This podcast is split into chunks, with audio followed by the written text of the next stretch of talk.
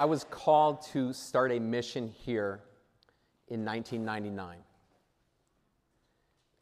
There were seven people at our first worship service. It's good seeing you all here. Those first three years were tough. Tough going, right, Ben? Tough, tough going. It was hard to gather people. And um, and we, we struggled at gathering people for a long time. And then the Lord used our soccer camps and some other things to draw people to worship. And then the Lord began bringing us good people who loved Him and good people who were growing to love Him. And we added a staff minister, and ministry began um, growing. And the Word was changing lives and building a, a strong spiritual family. We were blessed to be able to worship here at Lisgar School, right in the center of our community. But we also wanted to lay down roots and we wanted to look for the future. So we, we also began looking for land. We looked for a long time. And then the Lord enabled us to acquire 13 acres. And there's no way that should have happened.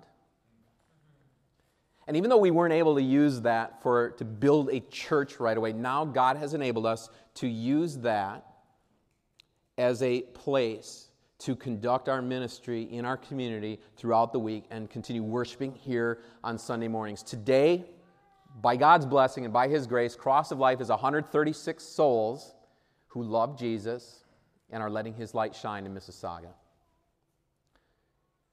Now, the reason that we are studying the book of Acts,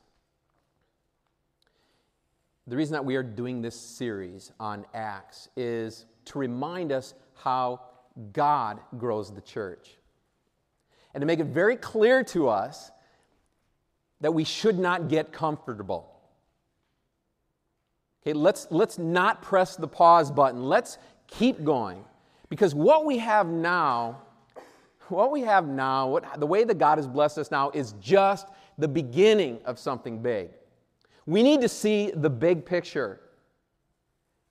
And that means that we, as a spiritual family, take ownership of what God is doing here. Being fueled by the gospel of Jesus, we, we need to grow in our stewardship of the things that God has given each one of us. And we need to go be his witnesses.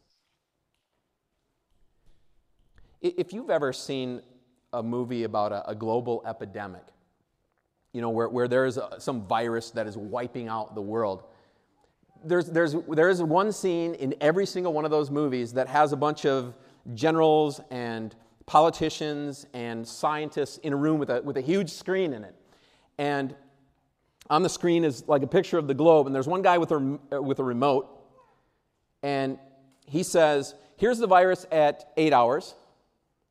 Here it is at 16 hours. Here it is at 24 hours two days, one week, six weeks, and here we are at 12 weeks, total human extinction. And what you see always are these big, usually they're red, circles that are spreading up and filling the map until you know the whole map is now red. And of course, there's dramatic music in the background. And then, of course, one guy gets up and he has the solution. That's what we see happening in the book of Acts. But of course, not with a, a, virus, but with something good, with the greatest thing there ever was, with the gospel. And ground zero is Jerusalem. We see the gospel spreading from Jerusalem to Judea to Samaria to the ends of the earth, and it has continued to go, and that is why we are here today.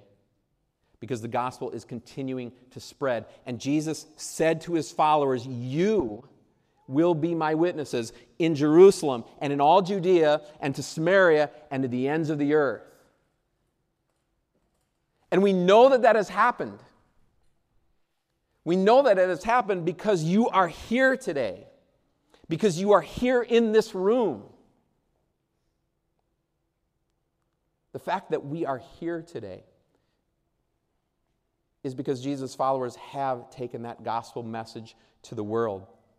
We're here today because Jesus' followers listened to him and they have been spreading the gospel message. And that gospel is unstoppable. In fact, the more that we see people try to stop it, the more that, the more that people have tried to destroy the church, the more the church has grown and flourished. So we weren't able to put the whole book of Acts out in front of you, if you have a Bible with you today, it might be helpful. But in, in Acts chapter 12, kind of the part we missed, is that uh, Herod decided that he wanted to start persecuting Christians. So he beheads James, the brother of John, one of the disciples. And, and when he saw how much the Jewish leaders loved that, he arrested Peter with the very same intention. But maybe you know the story. An angel uh, comes and walks Peter right out of the jail that night and back into the, the house where all his, you know, the, the fellow believers were waiting for them. And, and the girl answers the door, and then she's so excited that she forgets and leaves Peter at the door. That story. And then when Herod wakes up in the morning, there's no Peter, so he kills the guards.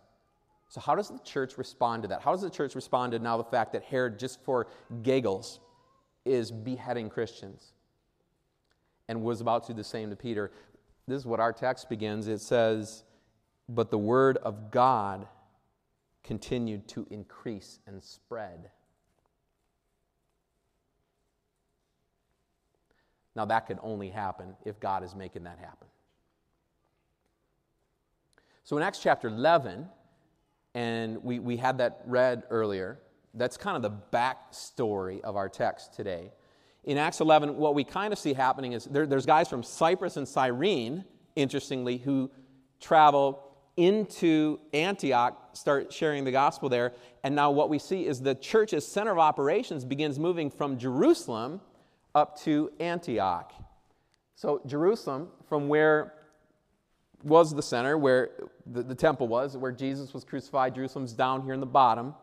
That had been where the disciples were doing work. Now, if you follow up Antioch, north of Jerusalem, uh, north of Israel, that is where now the center of the church becomes because some people from Cyprus originally, Barnabas is one of them, had gone and started sharing the gospel in Antioch. And now we're going to have this whole conglomeration of different, different kind of people from all over the world collecting in Antioch, and that's where the ministry center of the church now kind of moves.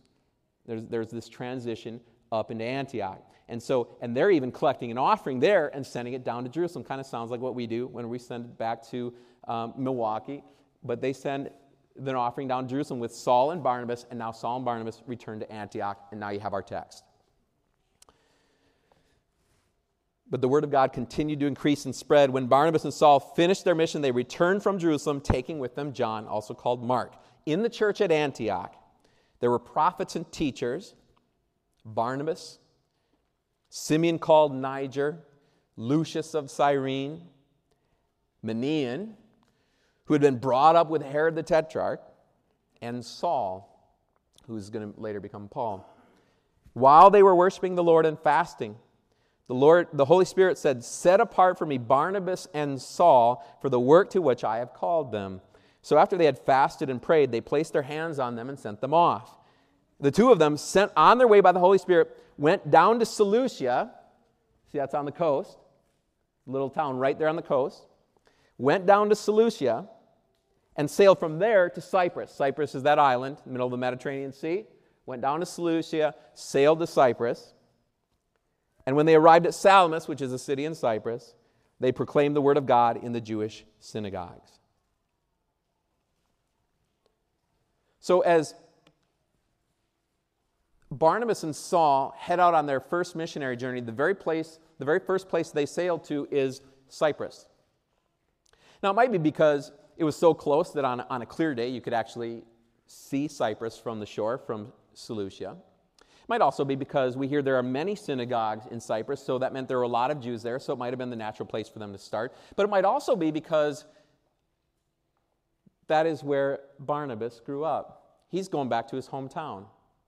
He, he knows people there, he has family there. And so ever since the time that Andrew went and got his brother Simon and brought him to Jesus, family connections have been where people begin sharing the gospel. And the same thing is true at Cross of Life.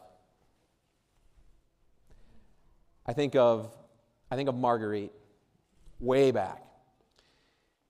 And Marguerite, how Marguerite and her family got connected with Deanna's family and Denise and Roberto's family, and how the Word of God just moved and changed lives in there and, and spread in mission efforts that were going around in this general vicinity long before I was here. I think of Andrea and son Matthew, who walked in here to a uh, kids event one day and then eventually started coming to church, and then brought her whole family. And from there, brought Marlene and Marlene's whole family, and then other sisters and other cousins and other relatives, and have often occupied that entire section of Cross of Life. I think of the Coopers, who joined um, after a soccer camp a few years ago, and then not long after um, brought Catherine's parents, and then brought Catherine's sister and her family, and then brought Catherine's grandma. And we could probably keep telling stories of how families have shared the gospel with family.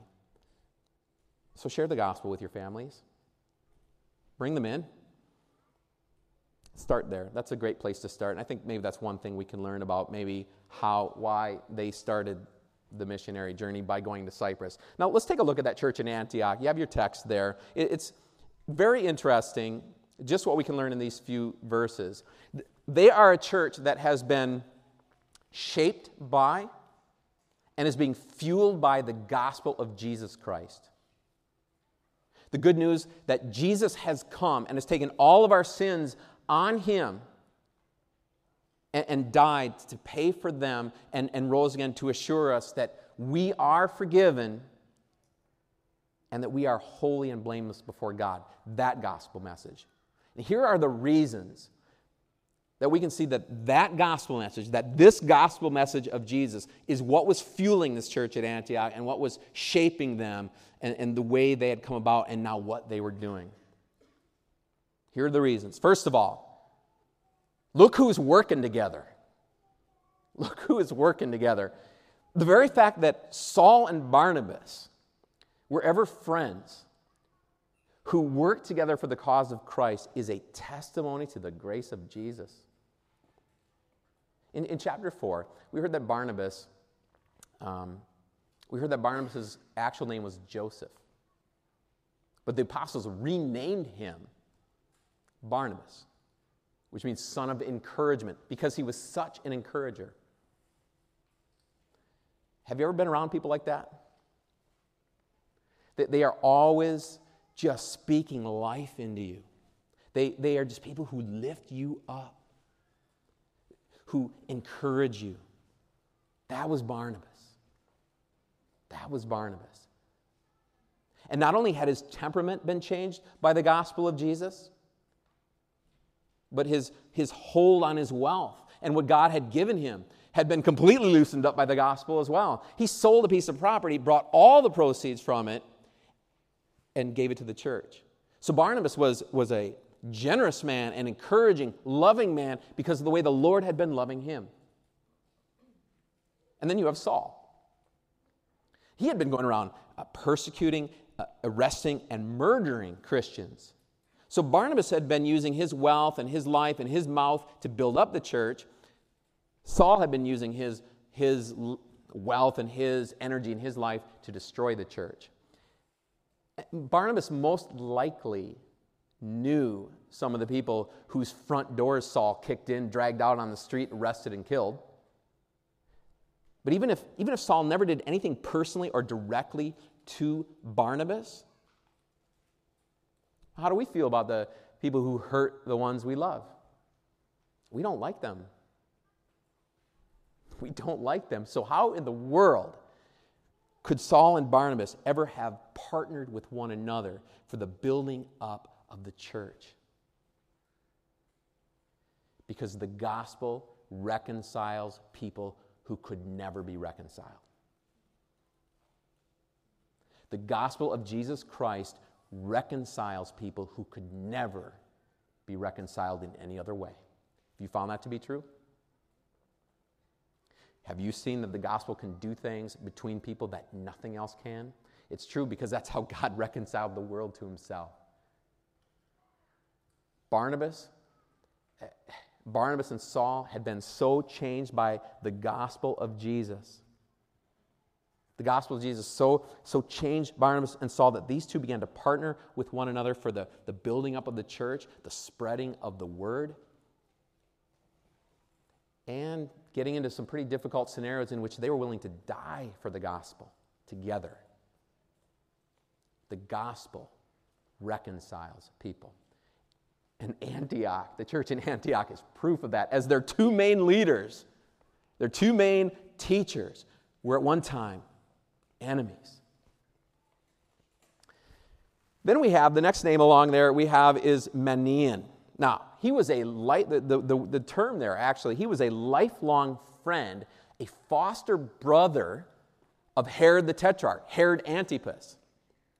He was brought up with Herod. Even Josephus records this. There's another historian who records that Herod was brought up with this other guy, this foster brother. His name is right here in the scriptures. It's Manaen. Now, do you know anything about Herod's dysfunctional family? Okay, do you, know what kind of a house Manaen must have grew up in? Herod, Herod's dad was the one killing babies in Bethlehem. This Herod's dad was the one who killed his own wife and some of his sons, so some of this Herod's brothers, just because he's paranoid. How would you like to grow up in that home? This Herod was the one who married his brother's wife. So, family reunions, awkward.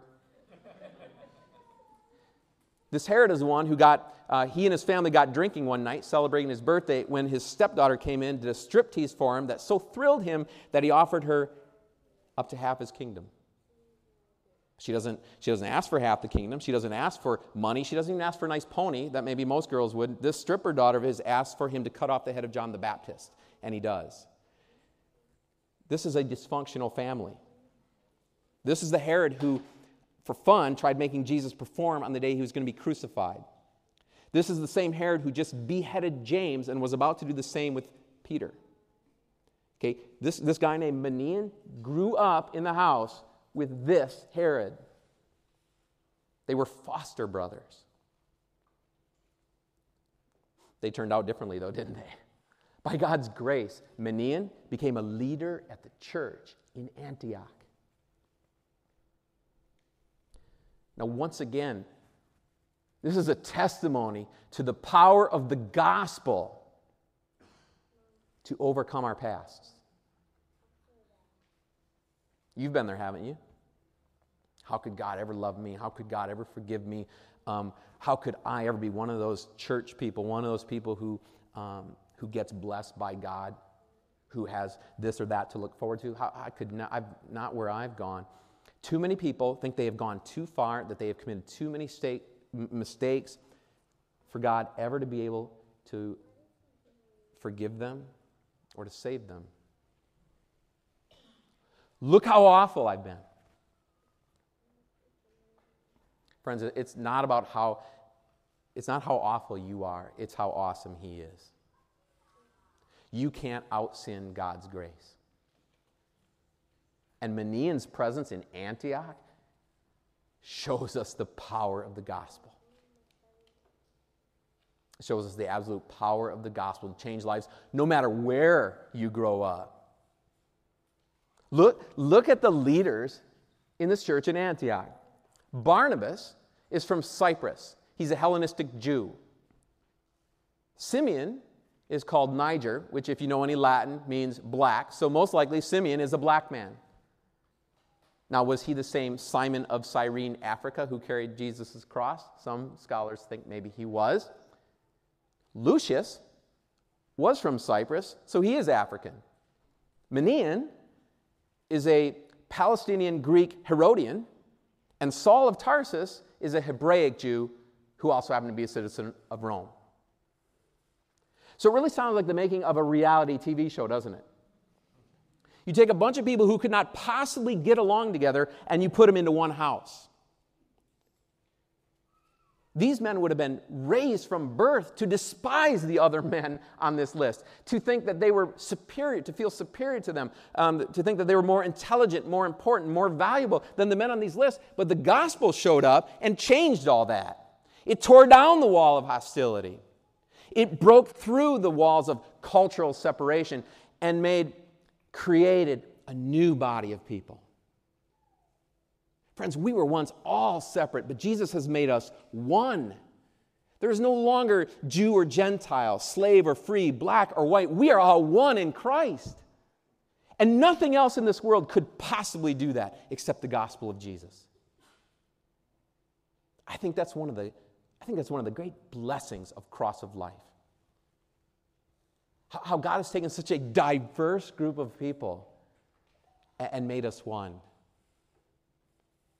I, I, I couldn't be more honest, more humble. I, I, there, as the church planner, there is no possible way I could have designed, planned, or even dreamed or imagined this what God would do here, how God could bring these kind of people together.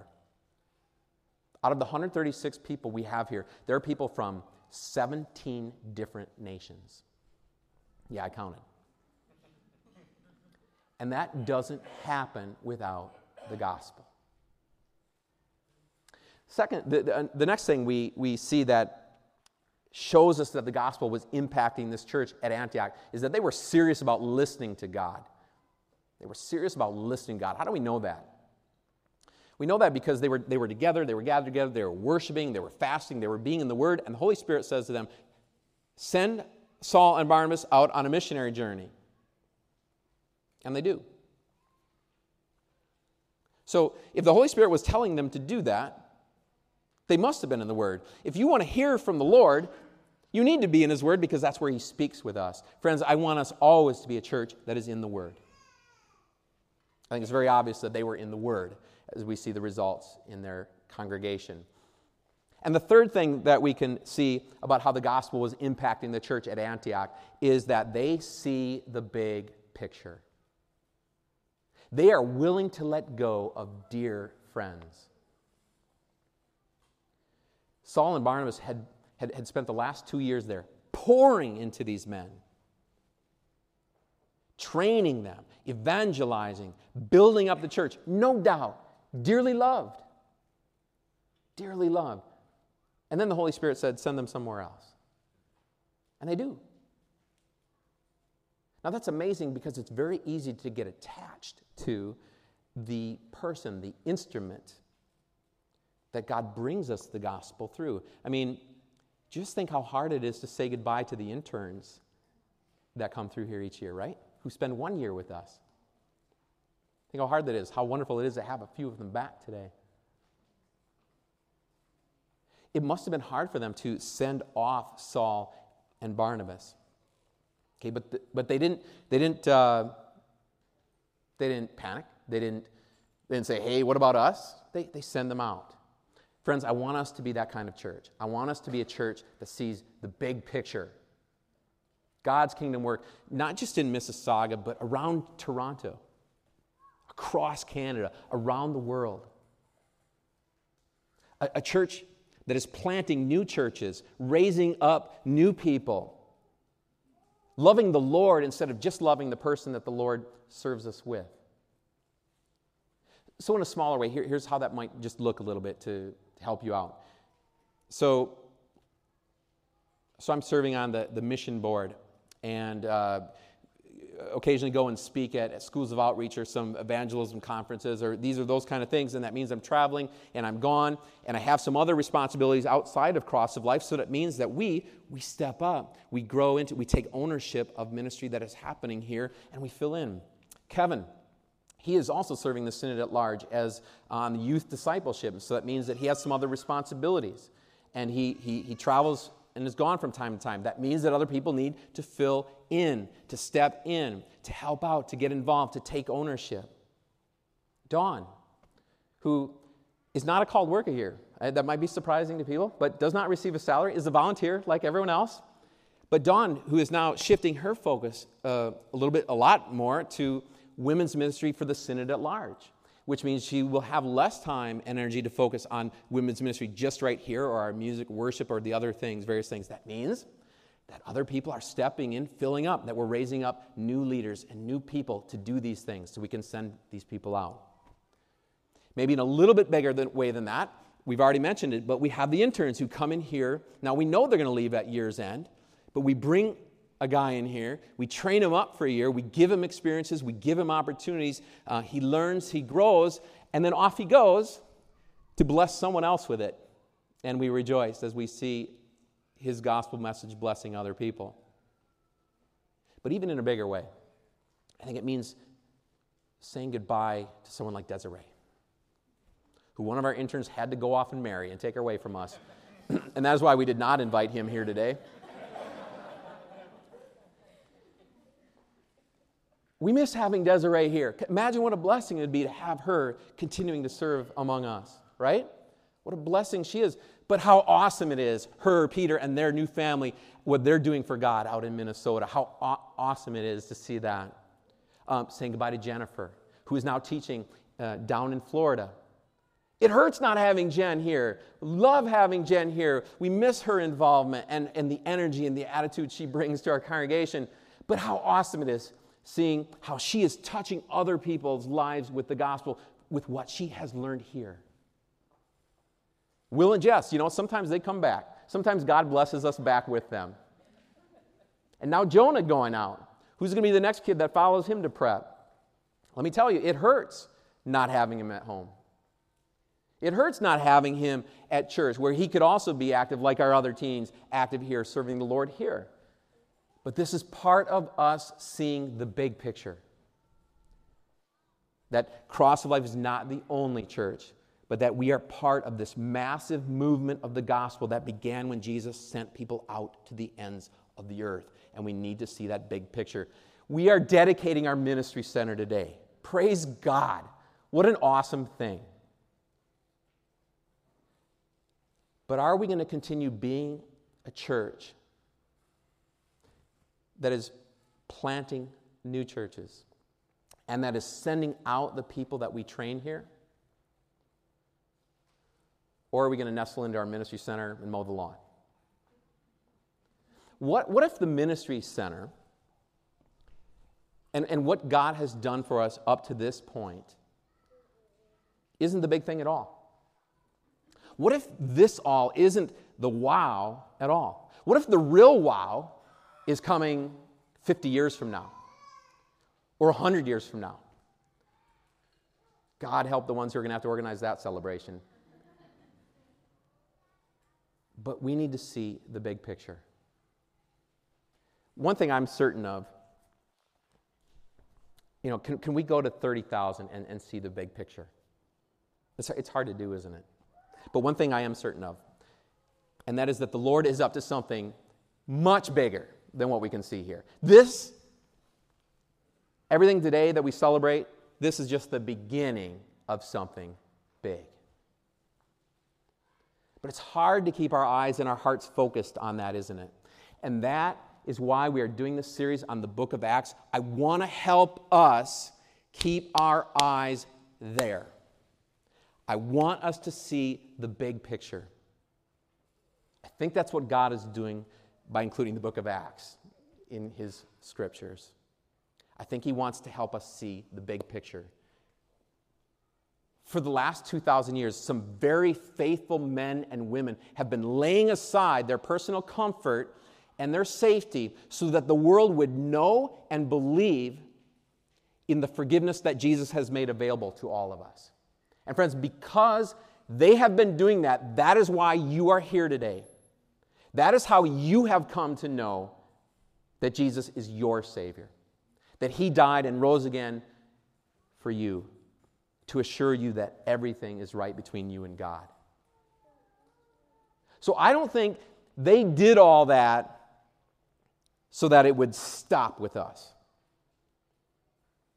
No, they did it so that gospel would come to us and through us to the world. So, friends, by God's grace and with His help. Let's see the big picture. Amen. The peace of God, which transcends all understanding, keep our hearts and minds through faith in Christ Jesus. Amen.